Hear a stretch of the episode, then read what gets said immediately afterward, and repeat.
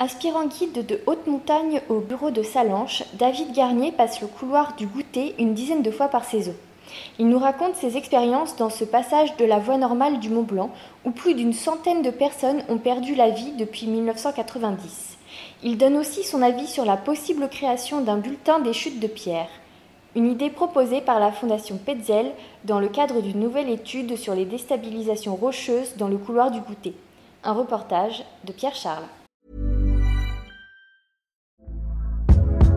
Hey there, it's Michelle Norris. I'm host of a podcast called Your Mama's Kitchen. When I travel, I'm usually looking for a way to find a taste of home when I'm not at home. And one of the things I love to do when I am at home is entertain. And Airbnb allows me to do that. When I was in California recently, I rented a house that had a great kitchen. And when we were sitting around the table, we we're all thinking, we're in someone else's house. Someone could be in all of our homes as well.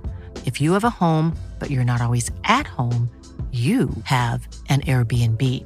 Your home might be worth more than you think. Find out how much at airbnb.com/slash host. Euh, c'est vrai que nous, qui travaillons régulièrement, qui traversons régulièrement euh, ce couloir, ça correspond à peu près à ce que bah, ce qu'on voit sur le terrain. Donc euh, là, il n'y a pas de surprise. En général, on traverse plutôt assez tôt le matin, donc on a plutôt tendance à, traverser même avant 10 heures, puisque lorsqu'on part du refuge de tête rousse, on part assez tôt, on part au lever du jour, euh, voire très tôt dans la nuit. Mais en général, on essaie de se caler là-dessus. Donc là, il n'y a pas trop, pas trop de surprises. Après, pour ce qui est d'un bulletin qui estimerait les chutes de pierre ou quoi que ce soit, là, J'avoue que je sais pas trop comment ça peut fonctionner. Et puis, enfin, je, je sais pas, faut, faut voir les propositions.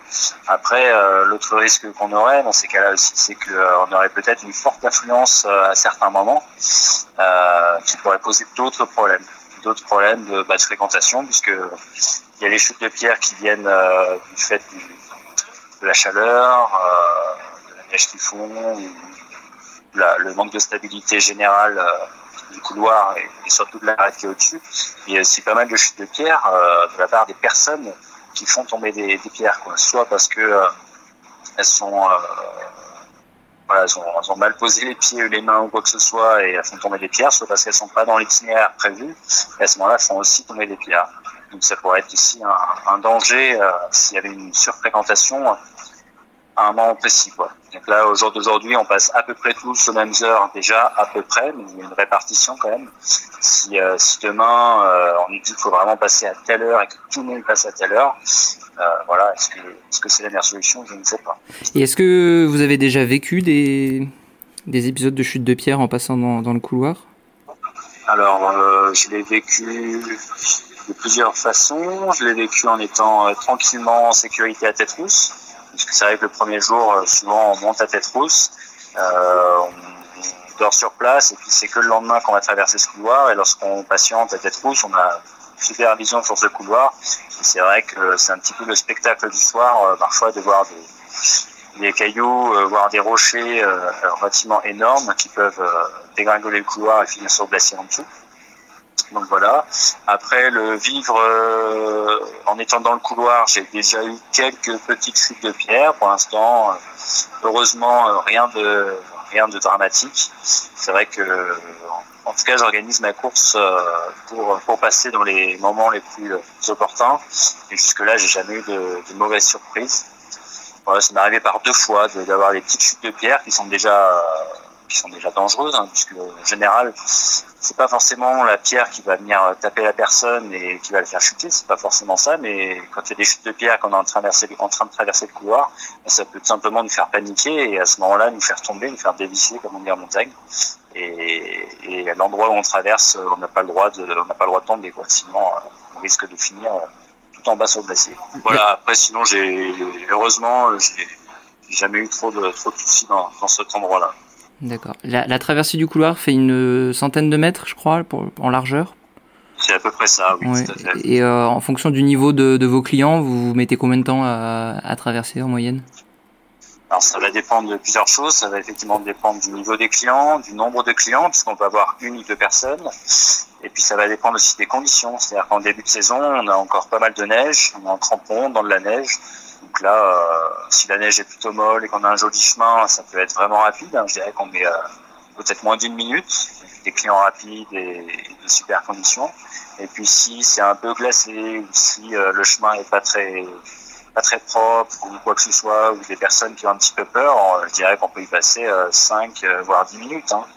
Donc euh, après c'est hyper hyper relatif euh, au niveau effectivement au niveau de l'expérience des, personnes et aux conditions du couloir en lui-même. Parce du début de saison en fin de saison, le couloir il est méconnaissable, il change très très vite.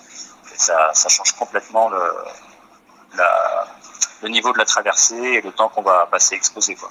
On entend parfois certains dire que quand on traverse le couloir, il faut vite se dépêcher. Vous, vous l'abordez comment euh, C'est plutôt prendre son temps et pas faire de, bêtises ou quand même euh, se presser? Ouais, alors là je vais, pas, je vais vraiment parler à titre personnel puisque je pense que tous les professionnels ont une approche un peu différente. Après c'est plus une question de pédagogie et de communication. Euh, moi je sensibilise les personnes en disant qu'effectivement on traverse le fameux couloir, mais que, euh, voilà il faut pas pour autant courir puisqu'il faut être bien posé sur ses pieds, bien ancré dans le sol. Ça reste la priorité. Et puis ensuite, euh, eux, je leur demande d'être bien concentrés donc sur chaque pas qu'ils vont faire.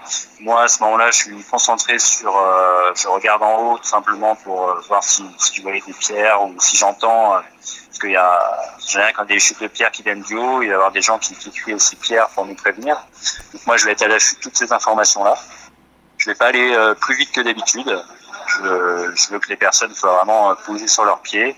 Et si jamais il y avait, euh, il y avait chutes de pierre, donc là, euh, les après, je leur dis de respecter la consigne que je vais leur donner, soit, soit de s'arrêter, soit de revenir. Imaginons qu'on soit au tout début du couloir, soit euh, si on a fait une bonne partie du couloir, de toute façon, on peut pas faire demi-tour, donc on continue. Peut-être en activant un petit peu le pas, peut-être si le niveau le permet. Mais, mais voilà, après, c'est une fois de plus, c'est vraiment par rapport aux, personnes que l'on va avoir euh, sur la corde.